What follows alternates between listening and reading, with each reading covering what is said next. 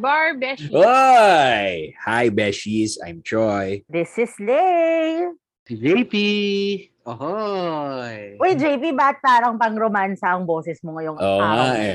Hindi ka naman ganyan magsalita. Napakabalahura mo. Yung ako si JP niya ang swabe. Oo nga eh. Bakit, bakit ba kailangan magpakaswabe ka ngayon, JP? Kinilig kasi ako dun sa nag-welcome sa atin. Pakinilig ka mo? Oo, parang ano eh. Alam mo yung parang ano, parang pag, pagkatapos mo mag umihi. Bakit naman? Bakit naman ganun? pa yung katawan mo, gano'n. At ako si JP! May konting linig. Kamusta, Beshis? Kamusta Ah. linggo ito? I am good. Midweek again. Ayos naman. Ayos naman. Trabaho pa din. Oh, ako medyo medyo blah yung week na to. Parang wala masyadong ganap. Pero thankful ako kasi pagod na pagod na ako from last week. So, yes, I'm thankful for a very relatively chill week until this day. Sana walang mangyari ng Thursday at Friday. At dahil sinabi mo yan, baka merong mangyari. Or, na, Binati mo oo, kasi eh. Binati mo eh. Nag-knock-on-wood ako. Diyos ko, Lord. Binati mo kasi. Ben. ako. Walang mangyayari. Kamusta mga Valentine's nyo? Kaka-Valentine's lang, di ba? Yes. Nung ginawa Valentine's, nung Valentine's Day, pinabakunahan ko yung anak ko. Wow. Yun na ang Valentine's date namin. Nagpa-vaccine si baby. kayo, kayo. Anong ginawa nyo? Kayo. Si, si Lay muna. Huli natin si Mr. Suave JP. O, sige. Ako, ang Valentine's plans namin ni Jowa, Sabado kami nag-celebrate. Tapos na Sabado, ang ginawa namin, nagpahuli kami ng akusado. Nang, nang, nang akusado. Saya. by the way. Pouch. Bilang Wow, wow. Sa res na gawa ng Puso ko. Bilang go. Yun. So, our afternoon was spent na nagpahuli ng akusado sa Rockwell. Tapos Mm. pagkatapos nun, saka kami dumate. Ang ganda, no? Oo. Setting the mood. Setting the mood. Yan. Tapos- Setting tapos the mood nyo. pagkakakulong niya sa akin. Humihimas lang ng rehas, no? Ikaw, Yeah. ano hinimas mo? Ay! eh! Eh! Ang ganyan, nagwa-blush ako. yung mood daw, yung mood daw na na-set, Choy, may mga posas-posas involved. Ayun, naman pala. Walang nga kayo. Bondage is the game. Hindi lang yan. Alam mo kasi minsan, kailangan mag-explore. 'Di ba? Para hindi naman boring sa pang-araw-araw na life. 'di ba? okay, so indirectly inadmit ni Lay na may bondage nga na Oh my naganap. God! Sana wala, sana wala akong estudyanteng nakikinig sa akin right now.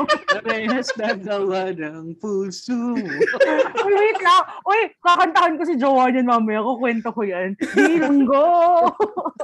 Yan, ang theme ng aming Valentine's. Napakaganda naman ng team nyo. Ah, how about you, Mr. Suave? dahil ano, dahil Monday yung Valentine's, medyo siningit lang namin yung dinner. Simpleng dinner lang sa ano, sa mall. Kasi pumatak ng Monday eh. Anyway, sa akin naman kasi parang uh, everyday is Valentine's, alam mo yun. So, Nax. You always know what to say. the right words to say. To be fair, nahiritan din ako ng ganyan. Pero congratulations to you kasi I guess it worked.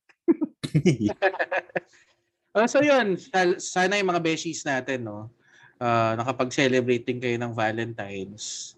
Either kung meron man kayong kabilanggo or wala, sana masaya kayo. Beshi, beshi, wait lang. Pwede ba ako mag-joke? Sige. Nagpaalam pa. Nagpaalam pa. Sige na. Nahiya ka pa. Actually, siya joke. Pick-up line siya. Naalala ko lang bigla nung law, nung law school. Kasi di ba uso-uso yan, yung mga pick-up lines na in the context of the law. So ganito, ang joke, ang pick-up line ko, Beshies, ano na ba yun? Nakalimutan ko na. Ah, labor union ba kayo? Bakit? Kasi sana ako na lang ang sole and exclusive bargaining unit nyo. Sige na nga. Sige na nga, Beshi. Kinilig na ako. Sige na nga. na ako. Bihira na ako gumanito. Kala ko na sabihin mo, labor union ka ba? Bakit? Because I'm gonna bust you. Union Buster. I'm gonna bust you open. Anyway, Beshi, salamat sa lahat ng mga sumusuporta sa amin. Uh, yung mga nag-message sa kayo nag-tag sa amin sa la- from the last episode. Uh, maraming maraming salamat. Shout out sa inyo. Hindi ko wala sa akin yung Instagram ko, hindi ko pala ma-shout out. But um, if you wish to contact us, follow nyo kami sa aming IG. Nagre-reply kami madalas, pero parang Russian roulette lang kung sino yung magre-reply sa inyo sa aming tatlo. Um, follow us at Barbeshies. Wala Nagsasalita sila eh, pero walang audio eh. So, Beshies, if you want to follow us and like us, uh, please go to our Facebook page at Bar Beshies. Ito, may audio na ba ako? Yan, meron. Ayan. And if you want to post about us on Facebook, Instagram, Tw- Twitter, or wherever, please use the hashtag barbeshies. And also, email natin ha, kung gusto nyo magbigay sa amin ng mahabang letter with whatever your thoughts are, feel free to email us at barbeshies at gmail.com. Kung nag-reply din ka- sila doon, hindi pala kami. Oh, and also. Beshies pala, um, please don't forget to rate the podcast and Spotify. Hopefully, five stars naman. Thank you. So, teka ba, Beshies, mabalik lang tayo. May, may, may ibang nag-introduce sa atin kanina eh. No, Ano ibig sabihin nun? Meron Ibig na naman. sabihin nun, may Eddie! extra chair tayo sa studio Oo. natin. Share na naman tayo. Oo. let's call it the love seat. Uh, and this is For a you. very For you. special extra chair for this episode. Of course. Oo, pakilala mo na, JP. Kilala ko na. Ang Mm-mm. ating episode ngayon ay may guest. Wala kwenta. Pagpasensya Eh. niyo po siya, kinikilig siya. eh. oh, medyo kinakabahan talaga yan in front of an attractive woman. So, ang guest natin, Beshies, ngayon, no, she's, a, she's an accountant. Uh, we all passed the bar together. Lahat tayo, sabay-sabay. Yes. Um, currently, she's also taking her Masters of Laws degree at UP Diliman, which I'm very proud of. And soon, yes, may soon. Yay! Yay! Dahil- dahil mahaba na po ang kanyang pangalan, eh, at hindi ko naman mararating yung mga mga nakuha niya sa dulo ng pangalan niya. Isisingit ko na lang yung pangalan ko sa gitna ng pangalan niya. Soon. Let's all welcome Barbeshies, Attorney Yvette. Ay, hello! okay. So yun, hello, hello, Beshies. Welcome. And ano, Yvette, welcome to the podcast.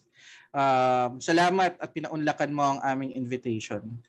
Uh, ang, ang, ang, basically kasi itong napapansin namin, no, marami tayong listeners na ating mga Beshies na hindi pa rin, wala pa sila sa law school. They're just taking their undergrads. And some of them, um, baka makarelate din sa'yo, no? Because the, um, a, a big siguro sizable amount sa kanila mga accountants din. So gusto Or soon namin to be na- accountants, no? soon to be soon to be accountants. So gusto naming malaman yung mga experiences mo.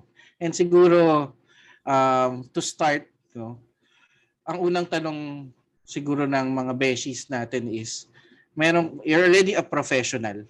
Uh, CPA ka na. Bakit bakit nag-aral ka ulit? Mm. Diba ngayon, nag-LLM ako, bakit ako nag-aral ulit? It's, uh, medyo ganun yung naging parang hunger ko. Siguro, it, it was really for education. But then again, uh, when I was planning my life ahead, I wasn't planning to become a lawyer. I was planning to become a doctor. So, Ang layo din ah. I'm, I'm sorry, ang la- layo din ah. Di ba? Oo, Sige, go.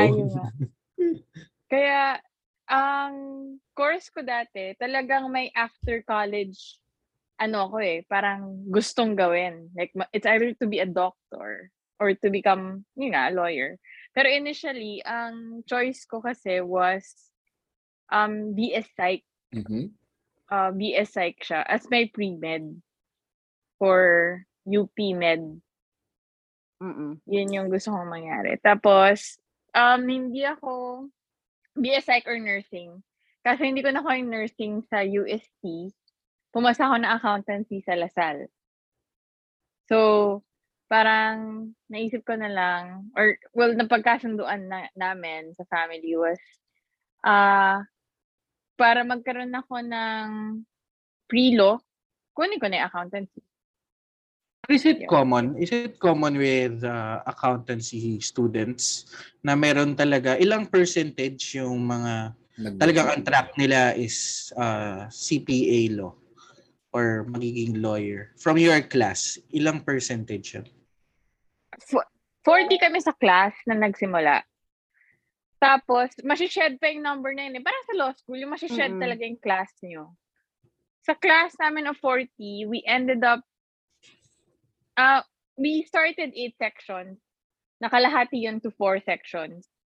Tapos dun sa four sections na yun, in one class, siguro may apat na abogado. Hmm. Mm, malaki So, rin. ma- Uh, mga 10% of each class. Oo. Oo. Pero may tanong ako, I mean, what I always hear from people is because parang gusto nila mag-CPA lawyer kasi daw malaki daw yung pera pag ganun. Is that really the attraction to becoming a CPA lawyer? Yeah, wa- was it a factor in your choice? In my choice, wala. Siguro sa ibang tao, ah, nagiging impetus siya, nagiging dahilan. But for me, it wasn't one of the considerations. Although, although, ang sinasabi kasi lagi sa amin ng, you know, yung mga relatives namin, mga parents, when they're trying to encourage you to pursue that track, hindi ka mahihirapan maghanap ng trabaho. Yun yung laging parang Oo. staple line. So was It's it not really the compensation. so was it truth or a lie na madaming opportunity for CPA lawyers? Um, sa mga gustong pursuit sa buhay, hindi siya totoo. Kasi yung pursuit ko medyo masyadong Okay. mataas siya. eh. Hmm. Okay. Pero um after mong ano, after mong graduate ng accounting tapos nung nag let's say you're, you're reviewing for the CPA boards na talagang ano ba nasa pipeline talaga no ng pagiging abogado or parang ano, parang whatever goes na lang. Talaga bang nakatatak nakataga siya sa bato na hindi, diretso law na to. I, I worked after passing the board exam. So, I was considering na if hindi ko ma-pursue yung law degree ko, may fallback ako, which was Mm. my work in the audit firm. Um, so yun, parang fallback na lang yung fact na meron akong work. Pero gusto ko i-pursue yung law as soon as possible. So, were you a working student when you took up law, law school? Um, no, hindi ako nag full-time working, pero I had rackets. So, I, parang yung racket ko sa mga consultation sa accountancy, minsan nag-tutor ako ng students. Ganun. Lagi sinasabi sa atin in ay, at least common joke sa mga lawyers, 'di ba, na kaya tayo nag-abugas siya kasi we hate numbers. Oh my Mga God, I was gonna ask mo, that. Oo. Succession, 'di ba? Doon magko-compete ka ng mga magkano mamanahin, ganyan ganyan. And of course, uh, Waterloo ng siguro karamihan ang saying all is tax. Basically, computation of income tax, ganyan, and everything. Was there an advantage you as a as an accountant going in law school? Ang advantage niya wasn't in the numbers. It was in the number of units I took uh, for the board exams na related sa law. Kasi ang last Sunday namin is business law and taxation. Ang business law and taxation mo around 12 units of law. You had, Mm. I had oblicon, meron na akong dalawang tax, tax, income tax and business tax. Meron na akong nego, nego, corpo and partnership. So, malaki yung na- nakuha niyang scope ng law, Hmm. but not necessarily on the number side. So, dapat pala yun yung first. teka lang, yun na lang eh. sasabihin ko eh. Was there an edge in law school nung tinake up mo yung mga law subjects na yon? Yes, oo. Yung oblicon ko, I scored the highest. Buti ka pa. So, may advantage siya. hindi pala dapat legal management. Oo nga, hindi pala. Balik na naman tayo doon. Pero wait, may tanong ako. But I, I'm, I'm assuming kasi di ba parang pag CPA ka, yung treatment mo is parang puro numbers most of the time, di ba? treatment mo sa taxation. But when it comes to law, in law school, ang taxation, more of the the the, the tax code, the revenue ah. issuances, ganyan. Was that a difficult, parang difficult um thing Paradigm to, shift. oh, oh, oh, paradigm shift? Oo, kasi naging procedural na yung tax. Kasi di ba REM, medyo Oo. malaki yung REM side ng tax natin sa law school. Tapos he- case heavy siya sa amin. During my, ano ah, hindi ko alam kung uniform yung ganong klaseng teaching style. Pero under, yung sa section ko, yung prof namin, case heavy siya. And RR issue. Yung mga issuances ng BIR, mga RMO, ganyan. Mm-mm. So, Are the same Medyo- cases in law school, like Supreme Court decisions. Oo naman, Supreme Court decisions. Ah. Eh Mm. hindi naman kami ganun sa accountancy before eh. We were eh, oo. we were um discussing sa ano eh, mga BIR forms kung ano yung ilalagay mo. Oh, kung talaga? ano yung- Oo, kaya Alam mo. maraming alam. Do you think it's advisable to teach that also in law school? Kasi ako personally ngayon, pag nakakaharap ako ng BIR forms, minsan nakakatanga siya. Ah, diba? totoo. Diba, nakakatanga totoo. siya. eh. Like, oh, magpa-file ka ng 190 something for this, mga ganyan, 2316 for ITR, ganyan. Medyo nakakatanga siya. Tingin mo ba dapat dinidiscuss yun in law school? Actually, dapat meron at least two sessions for that. Kasi ang daming Mm. BIR forms, di ba? Yeah. Parang- ano yung 2316, ano yung 1705, alam mo yung parang pag nag-uusap sila, sobrang alien. Kapag Oo. pinapakinggan mo. O, tas di ba pag pumunta ka sa BIR, ganyan sila yun, na parang matter of fact, fill out ka ng form doon 0605 for ano, for, Ah, for certification, ganyan. Tapos parang, ano yun? Ang nakakatawa doon, may mga Ano clients, Oh. Mm. may mga clients tayo na ina-expect na yung mga abogado, alam yung forms na yun. Like, they have that certain expectation. na Ano yung ifa-file ko? Um, tam- attorney, tama ba yung pag-file ko nito? Parang sa loob-loob ko. Mali. Totoo. So ano sinasagot mo pag ganun? Ano ba? let me get back to you. Let me get. Pero kasi to be fair, nag-google naman siya. Sa website ng BIR, nandun lahat ng forms. So, kaya siya i-google. to be fair sa kanya. Pero alam mo yung mahirap, yung parang pag yung kliyente mo, masyado nang sanay na nagtatransact sa BIR, pag nagsasalita sila, parang parang ano na, bahay na nila yon Ang hirap maka-catch up kasi ang daming forms talaga. Kamusta yung hindi ano? kami REM side sa. TPA. Ah.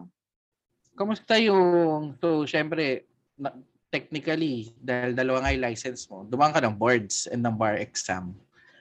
Uh, how do you compare the two? Was it, was one more difficult than the other? Kasi, the reason I ask is because, pag nakikita ko sa news yung mga results ng mga board exams, kala ko kasi tayo in, in law school, mababa eh. Like, ang average passing rate is what? 23 to 25% per year ang pumapasa sa bar exams out of uh, almost 2,000 or sa, in our, our case, I think 8,000. Uh, Yung last na bar, 11,000. So, pero generally, nasa 25, 23 to 30%. Mataas na yung 30% na pumasa.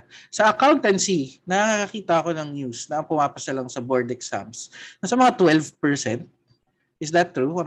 Parang less than 20%. Tapos parang ang baba niya. And like, naisip ko minsan, ganun bang kahirap?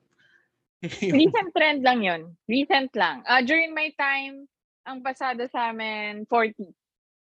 Mm. Ah, mataas, no? That's nationwide. That not Ah, just your nationwide. school. Uy, pero curious ako, paano ang boards nyo? Like, essay? Or Ledger? ba kayo? Ano Or mag-fill up kayo ng ledger na Naalala ko nung college ako, may accounting subject kami eh. Yung oh, yung yung sheet na debit, Right. credit and all that stuff. Right. Do you do that? Guys, may, may kukwento ko sa inyo, isa sa mga unang job interviews ko in my life was in a bank. Tapos alam yung HR naman yung ina-applyan ko. Tapos yung exam nila, pinagawa ako ng account ng debit credit. Eh, tangina, hindi ko nga alam kung ano yung debit at credit eh. So anong anong sinagot mo? O, nag, nag-invento ako.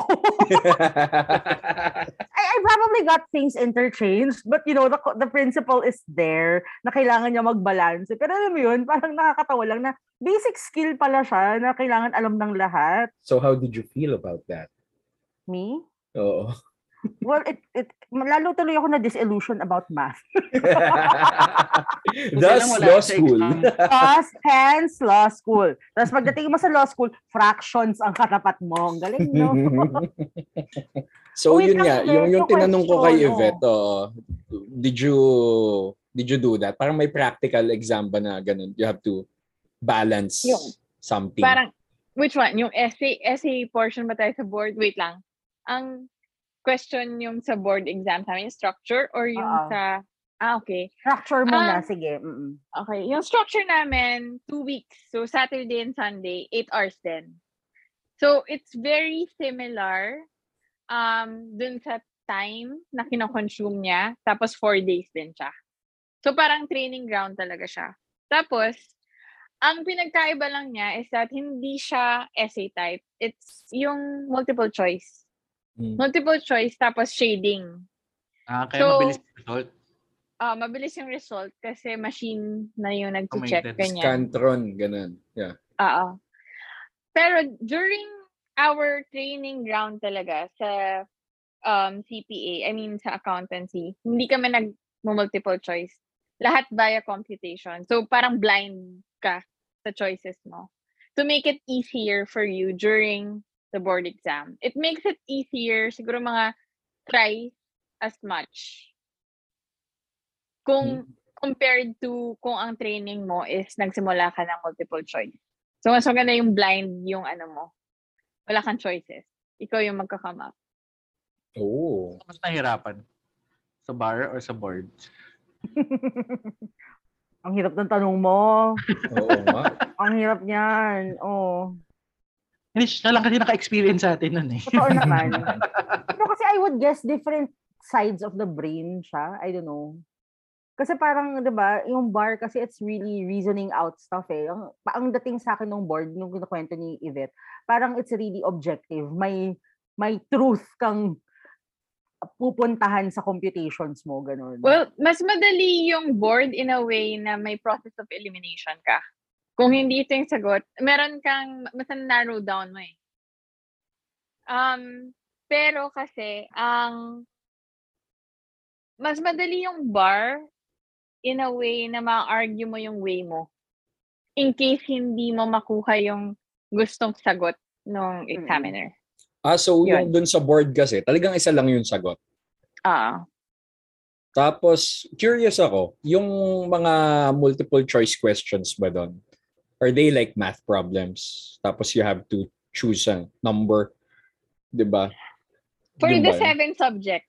For the eighth subject, hindi. Eighth yung ano namin eh, business law. Yun, business essay na law, yan. wala. Hindi siya essay. Multiple choice din. Parang Ah. si Uribe. Kung Hmm. paano mag-explain si Uribe. Ang hirap nga nun. I remember. I still have nightmares. Oo nga. So, sabi mo Saturday, Sunday yon. So, hindi yon ano ah, hindi yon magkahiwalay na weekend. Talagang Saturday, Sunday na magkasunod na araw. For two weeks. Oh, for two weeks. So, paano yon? Kasi, di ba, sa bar, well, nung bar natin, it's every Sunday lang. You get to rest on a Monday. So, yung Sabado na yan, after nung exam mo, ano yun? Talagang todo aral ulit kagad. Tapos, you have to do it again the following day? Um, pagkatapos ng Saturday, ano ka na eh. Diretso tulog ka na talaga. Ah, talagang Wala ka pagod din na ano. Oo. Wala nang wala nang last minute tips. No? Wala Oo. na. As in, hindi na kaya ng utak mo. Tapos, so pag uwi mo, tulog agad. Wala nang review. Bahala na bukas. How long is the study time that you need from graduation to the board? Same, six months. Ah, six months din yun. Ah, so once a year lang din ng exam. Twice. Oh. Twice At- siya. So, kung on time ka graduate, assuming ah, kunyari, ang graduation mo, pinalitan academic calendar, di ba? Yeah. Mm-mm. Kailan na yung graduation ngayon? Mga March? May? Me. Da- dati March. Oo, ngayon Ah. May. Yeah. May. During my time, may dalawang board. it was May and October. I don't know kung paano nila i-restructure in the coming years considering may pandemic. So, kapag graduate ka sa Lasal ng April, in time ka for October na board. Hmm. Pero may mga tao kasi na nagpapadelay ng one sem. So, you have another parang chance to do it Mm-mm. in the May board exams. Mm. Ganun. So speaking of which, no, sana maging president na rin tong bar na to, na twice a year na rin ang gagawin nilang Oo bar. nga. 'Di ba no? Kaya lang it would produce lots of competition. I mean, kung yearly makakapag-produce ka ng like let's say 2,000 lawyers per exam, 'di ba? Pero ibababa mag- din daw ng 12%. Joke lang. Pero 'di ba no, magkaka-surplus na ng lawyers kasi this past few years, this past two years 'di ba walang bago. Oo nga. Oo nga. Ako may question ako. So, you've experienced graduating and passing the boards. Tapos, naganap ka ng work, di ba? For, uh, sa audit firm. And then, you've also experienced, after passing the bar, uh, naghanap ka rin ng work as a lawyer. What do you think are the advantages of, you know, nung after mo pumasa ng bar, was there an advantage for you? Tama ba yung sinabi ng mga ng mga matatanda na hindi ka mahihirapan maghanap ng trabaho kasi Mm. double degree ka eh. Technically, dalawa yung professional license mo. Hindi. Hindi siya totoo. For me, ah, sa, sa standard ko, frustrating na siya. Kasi I was entering government service. Sa government service, either may connection ka, pwedeng ganun yung possibilities eh. May connection, malakas ka, or talagang credentials based. Hindi mo alam kung ganun ba yung ina-applyan mong ahensya. I didn't try applying in a private uh, entity. Hindi ako pumasok sa private sector na eh, after graduating law. Diretso na. Government service. So it was very frustrating kasi ang dami mo kung pinasang application sa government agencies, ang dami kong pinasahan, umabot ang mga sampo. Tapos, uh, you will undergo an interview, exam, tapos ganun, paulit-ulit for two months. Tapos wala ka nakukuhang feedback. Mm. Tapos, out of the parang 10 applications I had, dalawa lang yung sumagot. So that's what, 20%? Parang 80% i- just parang in-ignore yung ano mo, credentials mo. Ganun. Mm. Itahi lang natin to sa last episode. Um, during our last episode, we talked about the imposter syndrome. Um, given na na-experience mo yung, like you said, parang yung credentials mo eh sinet aside, no? How how how did that make you feel as a CPA lawyer? Did you did you question kung hala, ba't, ba't ganito, ba't ganito nangyayari? Am I am I not good enough? Did you have you experienced that? Oo, oo. Um, na-experience ko siya, tapos naging continuous yung doubt. Kasi nakakahiya rin for my parents. Kasi ang laki ng investment eh. Parang manok ka nila dun sa gusto nilang mangyari. Tapos parang feeling mo, shit, you're failing them. Parang ganon. Um, but at the same time, it made me more humble. Na minsan, it won't matter um, kung may ganong klaseng credentials ka. Maybe may hinahanap silang kind of skill na you don't have. Of course, I always give my pot- potential employers the benefit of the doubt. I don't want to think ill of them na, ah, baka meron tong connection. Hmm. Ayokong isipin yun eh, as much as possible. So, yun, uh, it made me uh, humbler as a person. Ngayong ano, ngayong nasa nandiyan ka na sa office mo, no? I, I think you're in the pub, public sector, no? And oo, and uh, being a CPA lawyer, itahi din natin dun sa two episodes ago with regard to the Galing mo finances naman naman. magtahi, Choy. Galing mo Oh, magtahi. alam, I, I I learned from the best, you. Wow! yung kaka-cross, kaka-share mo ng cross-stitch mo, no? so, isama na natin sila dito. Okay, oh, go. So, ayun, um, magtakil tayo nung tinanong earlier ni Lay. With regard to the finances, um, ano ba yung mga tinanong mo nun, Lay? About Grabe. Ah, sige, if there is one word. Wala katapos. Hindi tinapos eh, no? Pinahilang yung simula. Pagka- nagtatahi tas pinapasa, best in assist, di ba? Anyway, so dahil pinasa sa akin ni Troy Yvette, so the question is, so two episodes ago, we discussed about, totoo bang mayaman ng mga abogado? I will pose that same question to you as a CPA lawyer. Do you feel like abundant ang blessings pagdating sa kaperahan? Um, hindi rin, no. hindi siya totoo para sa akin. Kasi Bakit? may mga, hindi naman abogado na mas mayaman sa akin. So, hin- parang hindi yan yung requisite to to the part na parang may pera yung tao. Marami akong kakilala sa well, sa public sector na um, wala naman sila nung parang, ano ba yun yung mga certification, certification? Yung mga Kasi yung mga requisite, oo, yun. Mm. Pero maganda naman yung compensation na nakuha nila. So, I don't think so. I, I'm not so sure about the pro- private yung mga sector. y- y- yung mga ganon, Ivit, yung mga nila lifestyle check. Oh my. Yun yung mga ano, yung mga pwedeng file ng graft and corruption. Charot. Joke lang. Joke lang. But, but, So- but- kasi Okay, go. sa mga conclusion namin, like in that episode was that being a lawyer, um, it provides you with countless opportunities. Uh, given that you are a CPA lawyer, dumoble ba yung opportunities? Is it the same as being a lawyer, just a lawyer? Uh, or mas marami kang choices because you're a CPA lawyer? Ito, um, sige, let me give parang uh, caveat. When I graduated uh, from accountancy and passed the board, meron kang immediate offer na makukuha. Mabilis yung offer, yun. Oh, Pero okay. mababa. Mababa yung i-offer sa'yo. Like, siguro mga 18K gross. So, ang net take home mo mga 15, Mm-mm. 14. Tapos, ang thing about that is bulk kayo kasi hina-hire. So, ang dami nyo, kaya mababa yung compensation na i-offer. Pero at least, di ba, may trabaho ka. Yun yung importante at that point in your life eh, after graduating college and getting a license. Pero kapag naging parang CPA lawyer ka, mahirap makahanap ng work pero yung compensation na i-offer sa'yo, yung starting pay, medyo mas angat siya compared to uh, purely lawyers na wala, ng parang double license. Ganun. Okay. Mm. So parang nag even out lang din yung pros and cons niya. Kasi parang of- mahirap to get hired, konti ang opportunities relatively. But when you get that perfect opportunity, the compensation is maganda.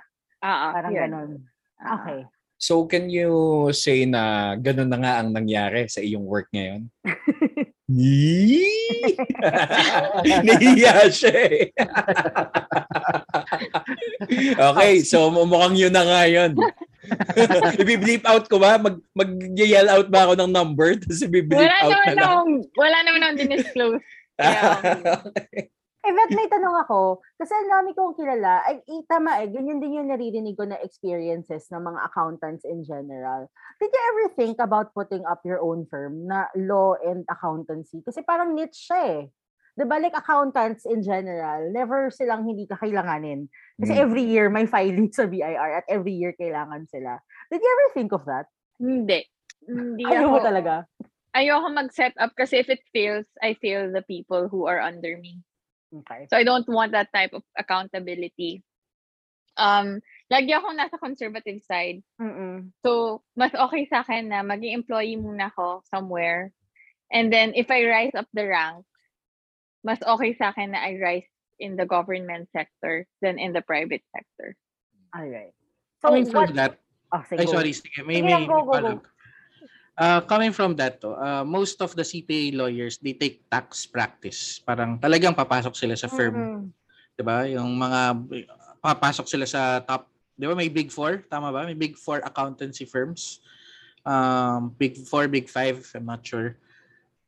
Why, as a as a practicing CPA lawyer, why choose the government? Why choose public service? I think kahit hindi ako CPA lawyer, I would choose public service. So it's not pre- hindi siya naka-predicate sa fact na ah, I have this license, I have this degree. Um, I think uh, yung public service, it's been there since I, I don't know since when. Siguro college pa lang. Kasi when I was in college, I started having advocacies na eh. So yung advocacies na yun rooted in somewhere else. And it's definitely not your license. Mm. So So I think okay. yung yung public service talaga it's a character thing eh no. Ah. Talagang Yeah. kung kung ano yung kung ano yung parang upbringing mo or to whatever you were exposed to, you would you would always choose uh public service eh no. Um Also, sige. gusto ko lang ano? din i-share Parang na ang walang galing, pakialam sa sa publiko. Sige, Choy, thank you. Thank you for stating that. Ako yung walang pakialam sa publiko. Oy, pero yung sector mo hindi mawawala yan, JP. Wait lang, gusto ko rin lang i-share na ang galing din magtahi ni JP, tinahi din niya dun sa dati nating episode. Mm. Nakahawa na kayo sa akin na magko-cross stitch. guys. Yes. So, Fushigi-yugi na cross stitch. Si Tamahome. Tama ho. Bigyan ko kayo kumpletuhin natin yung mga seven stars of Suzaku. Hindi ko na alam yun. Pero alam nyo, may ano eh, no? Di ba may sinabi si, may famous quote about ano, yung um in, yung no- nothing is certain nothing is certain in this life but death and taxes 'di ba so parang swak na swak siya for a CPA lawyer kasi kapag namatay 'di ba you have to settle the estate tapos taxes you can do the taxes 'di ba kaya ano eh Tabo na. Di ba? Puta, hindi, yun yun eh. Mapag, mapagdidikit nyo yun. Think O, sige. about it. O, sige. Mapagdidikit nyo yun. Malabo siya. Some more. Pero nagigets ko. Ano, ano? Nakakatawa doon, malabo siya. Pero nagigets ko. eh, no? It makes sense eh. Hindi ko lang na-explain ng maayos. Explain nga. Baka sakaling sa'yo. Hindi, ayun na. na Internet ko. Okay, go. ay, ayun na, na-explain ko na siya. Kapag may namatay kasi, di ba, you need a lawyer to settle the estate.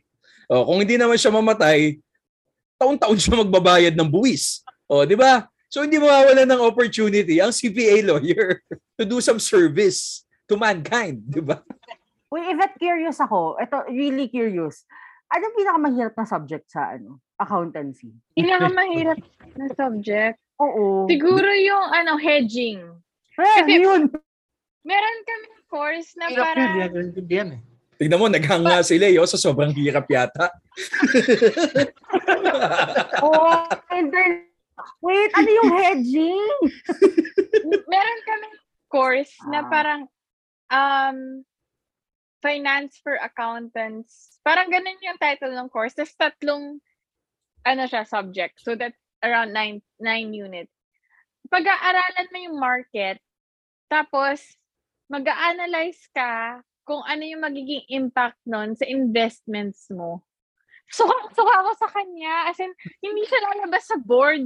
Pero pinag-aaralan namin siya kasi tied siya sa parang ah, analysis of portfolio, tapos itatayo mo siya sa econ- economy, tapos may micro and macroeconomics. Um, so may tahi-tahi din pala doon. Yan yung ano, yan yung ginawa ni ano ni Mike Ross nung dahil nga hindi na siya pwede mag Yan. ang bugas siya. Naging financial guru na lang siya or something. Sa hedge Oo. fund specialization niya. Ayun, you're basically betting kasi. So magbe-bet ka kung mataas pa yung magiging returns nito in the future. Parang ganun siya in a nutshell. So Kailangan Yvette, pag-aralan. oo. So Yvette, nagets mo yung ano, nagets mo yung mga ine-explain nila dun sa movie na The Big Short. Hindi ko na pa, hindi ko pa napapanood yun. Ah, okay, sige. I'll just cut that out. Hindi kasi banking banking stuff yun eh, tsaka hedging yun eh. You're betting against the American economy. Yun ang naririnig ko doon ng mga sinasabi nila eh. So anyway, moving on. JP. So- so, subject. So dahil may kinakasuka kang subject sa ano, sa accounting, ano yung pinaka kinakasuklaman mo naman na subject ng law school? Law school, alam mo to be honest, ano, Tax. actually parang tax nga. Tax yung bakit? parang tax yung parang pinaka-ayoko. But why? Was it too easy? Hindi, hindi. Kasi parang, ano siya eh, hindi maganda yung foundation ko sa tax sa accountancy. Tapos, nung nag-abogasya ako, hindi ko pa rin siya naiintindihan. Yung parang, ang bobo mo na. Kasi parang nag... Grabe, no? Twice mo na tinik, hirap pa rin. Oo, ganun. Grabe, no? Paano na lang tayo? Yung mga hindi Kaya accountants. nga eh. Kung siya, pangit na yung, yung foundation niya dahil sa accountancy niya. paano pa tayo?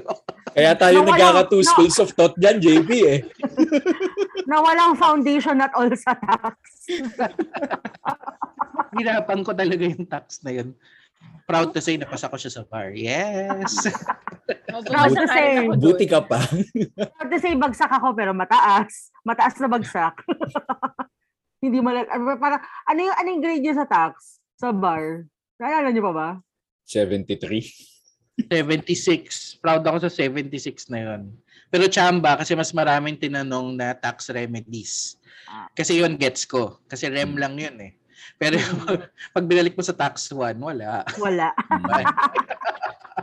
Grabe, alam mo, naalala ko, naka, napilitan ako sumagot ng life blood theory kasi wala na akong masagot at all. so, iniisip ko now, naka, nakakuha kaya ako ng points dun sa sagot kong yun. Sana, at least one. Mm-mm. I-shoutout natin pala si Attorney Rizalina Lumbera, ang napakagaling na tax Yes. guru. 'Di ba? Yes. Napakahusay nun. Yung tapsihan niya, tsaka yung parlor niya, hanggang ngayon, di ko nakakalimutan. God, sa kanya ko lang na-gets yung NOLCO. Tsaka yung MCI. Ay, nol ko. Diba? Net, inc- net operating loss. Ano yung Nakalimutan kasi ano? yun. Kaya daw sumagot eh. Hindi ko na alam yung nol ko eh. kasi attorney uh, Mickey, Mikey, Ingles.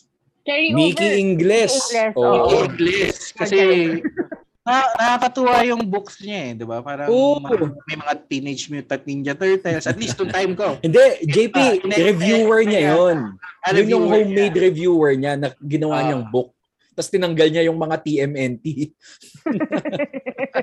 What is the MNT, di ba? Motion for new trial. Tapos may TMNT sa dulo. Pero balita ko, may updated na eh, na, ewan ko, kung reviewer. Oh, with. May mga K-pop, K-pop references na raw. Oh, Ang cute naman niya. interesting. Kasi it makes it fun. It makes it fun. Kahit na hindi fun yung subject. Eh, I, I admire those, ano, those professors. Livet, may tanong ako. What can you say to those people that dread accountancy and tax in general? Dread accountancy. And tax. And tax? oo. Like me. Ano, um, mas madali yung accountancy kaysa sa tax. Kasi, kasi yun, ang accountancy, may numbers ka na naibibigay eh. Ibabalanse mo na lang siya eh. Yung tax, magme-memorize ka pa ng 6%. Ano ba yung rate sa ganito? Tapos ano yung bracket sa ganito? So, para sa akin, takot din ako sa tax. Imagine nyo, hindi lawyer ako, takot din ako sa tax.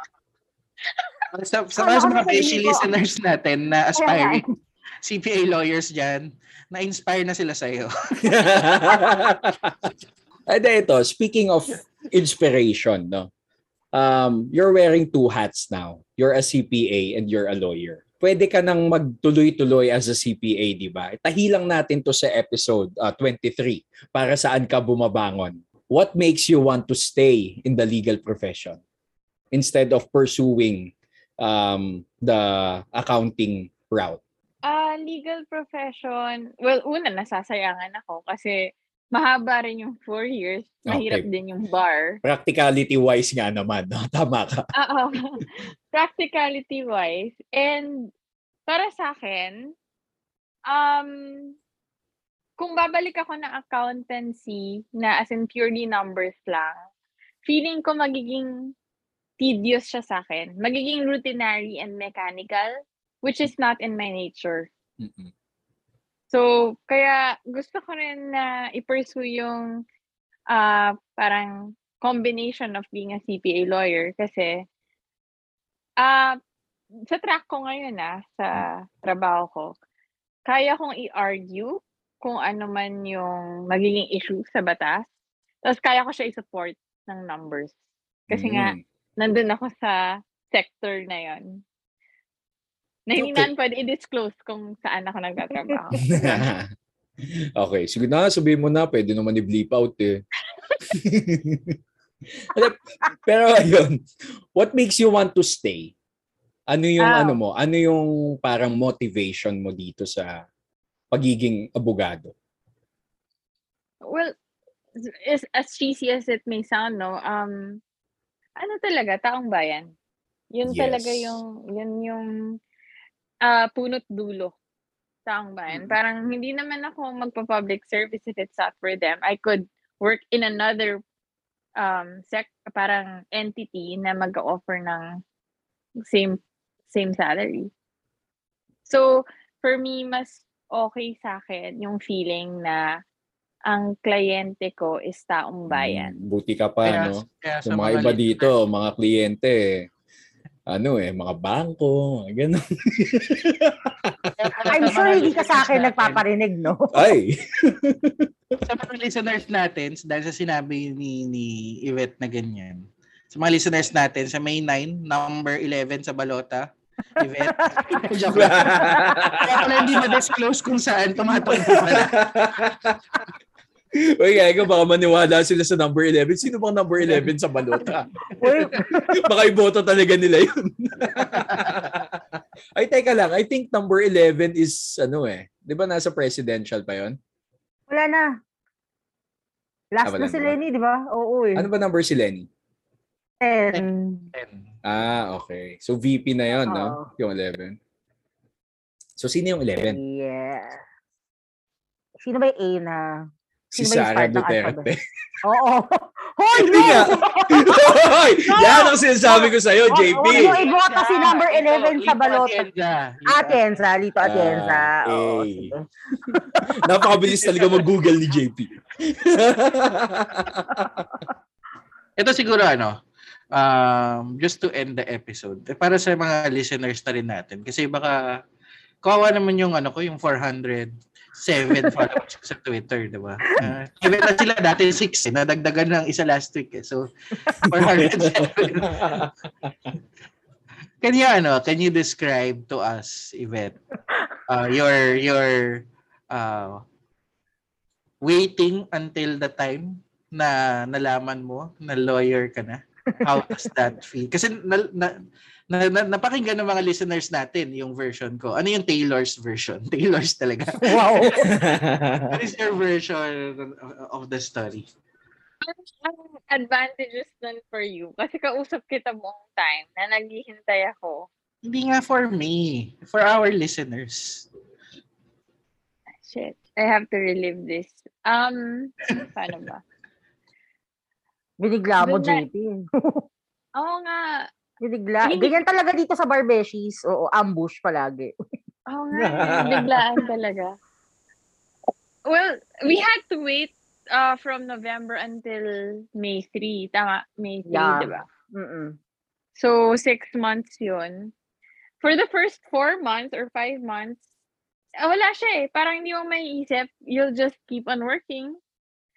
Um, but, siguro yung mga walang confirmed nung time na yun kung anong date lalabas eh. Yun yung mas nakakatakot na part kasi hindi mo alam kung kailan lalabas yung results. Until siguro a week before, the rumors were very, ano na, apparent. Tapos, nung May 2, ah, magkasama tayo nun, JP, ah nag-dinner pa tayo sa labas. Tapos, ah hinanap ako ng nanay ko kasi nawawala ako. Sabi niya, asan ka na? Sabi ko, nasa prayer meeting. nasa prayer meeting. Boys night out pala. Prayer meeting.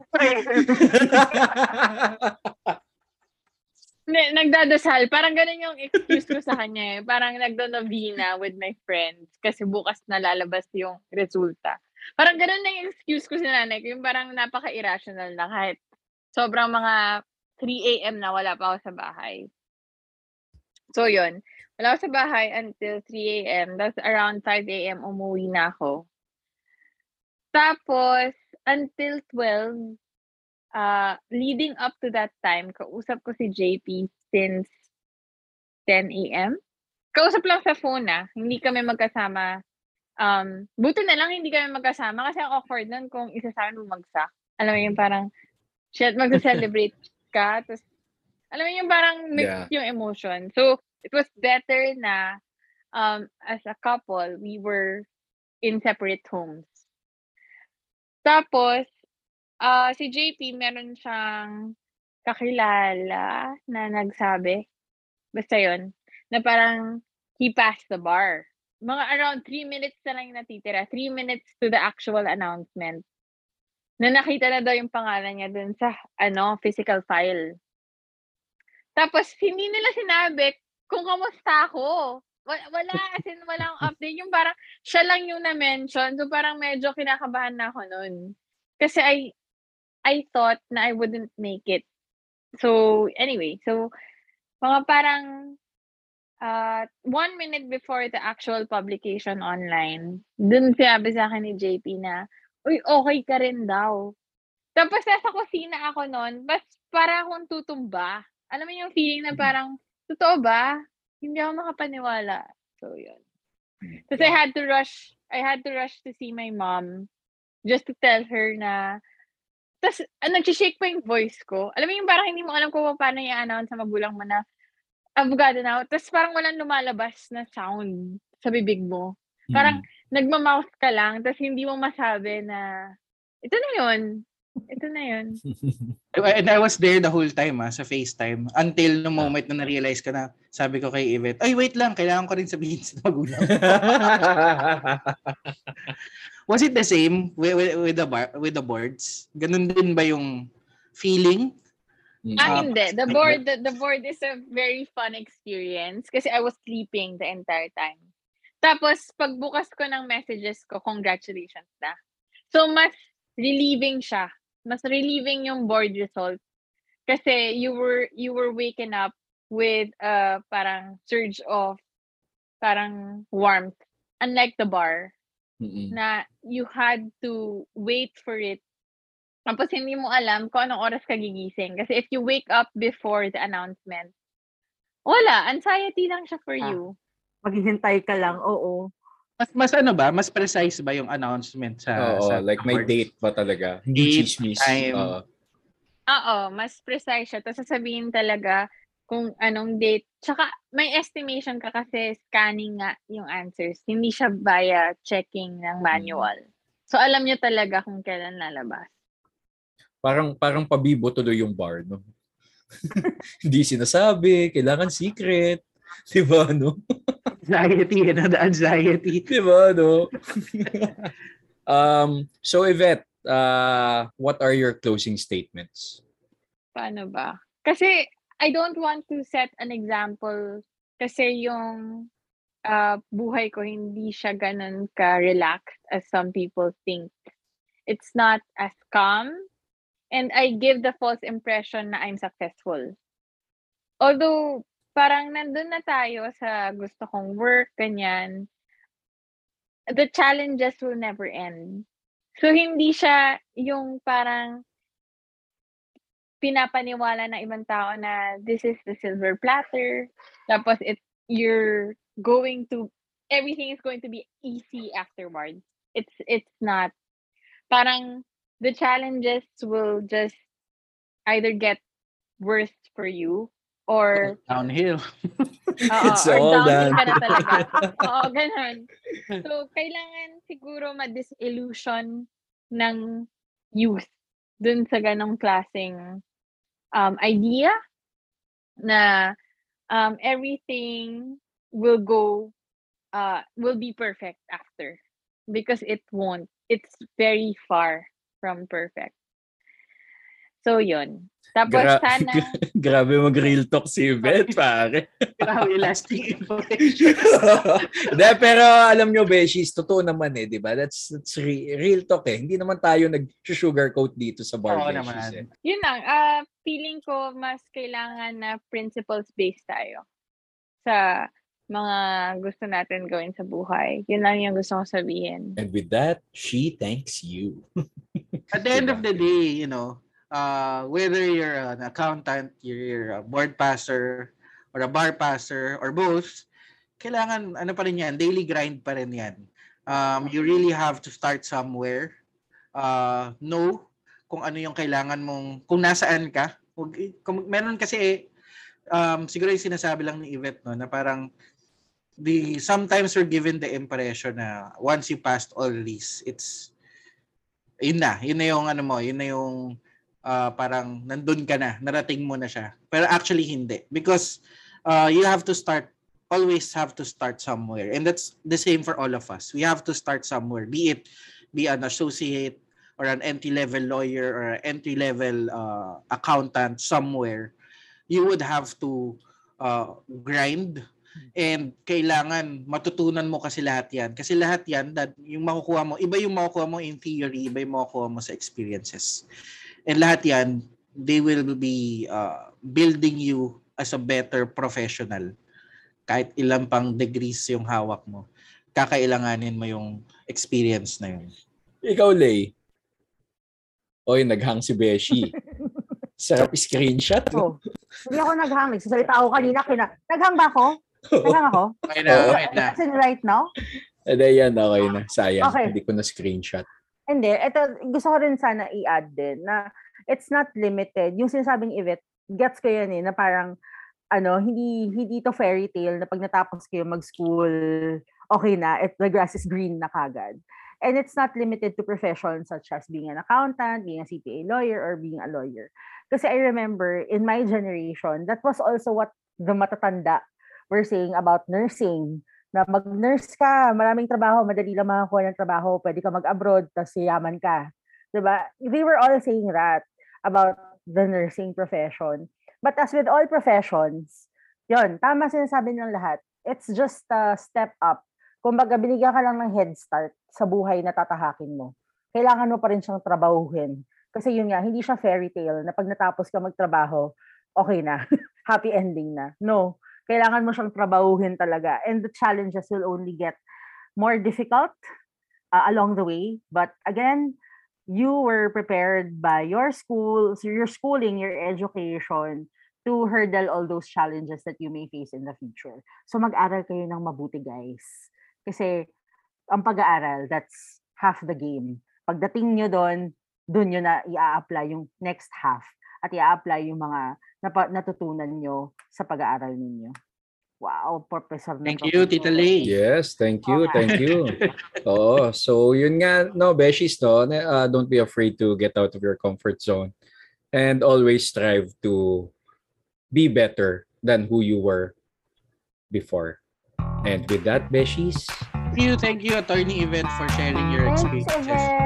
Thank you, Kapag thank you, Yvette. guest ka rin, nakakatawa sa susunod na guest mo, i-discuss naman natin ang love story ni BJP. Yeah, oo nga. Baka pagkasal na kami niyan. oh, pagkasal na kayo nun. Kwento niyo na rin yung, yung experience of planning a wedding during a pandemic. Diba? Hmm, pwede, pwede. Naghang ba ako? Oo, medyo nag-slow-mo ka doon.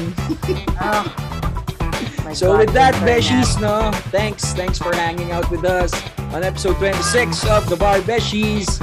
We are The Bar Beshies. I'm Troy. This is Lay. At ako si JP. Ako si Yvette. Ay, pareho pa silang Tagalog. Bye, Beshies! Bye. We'll see you next week. Bye! Bye-bye.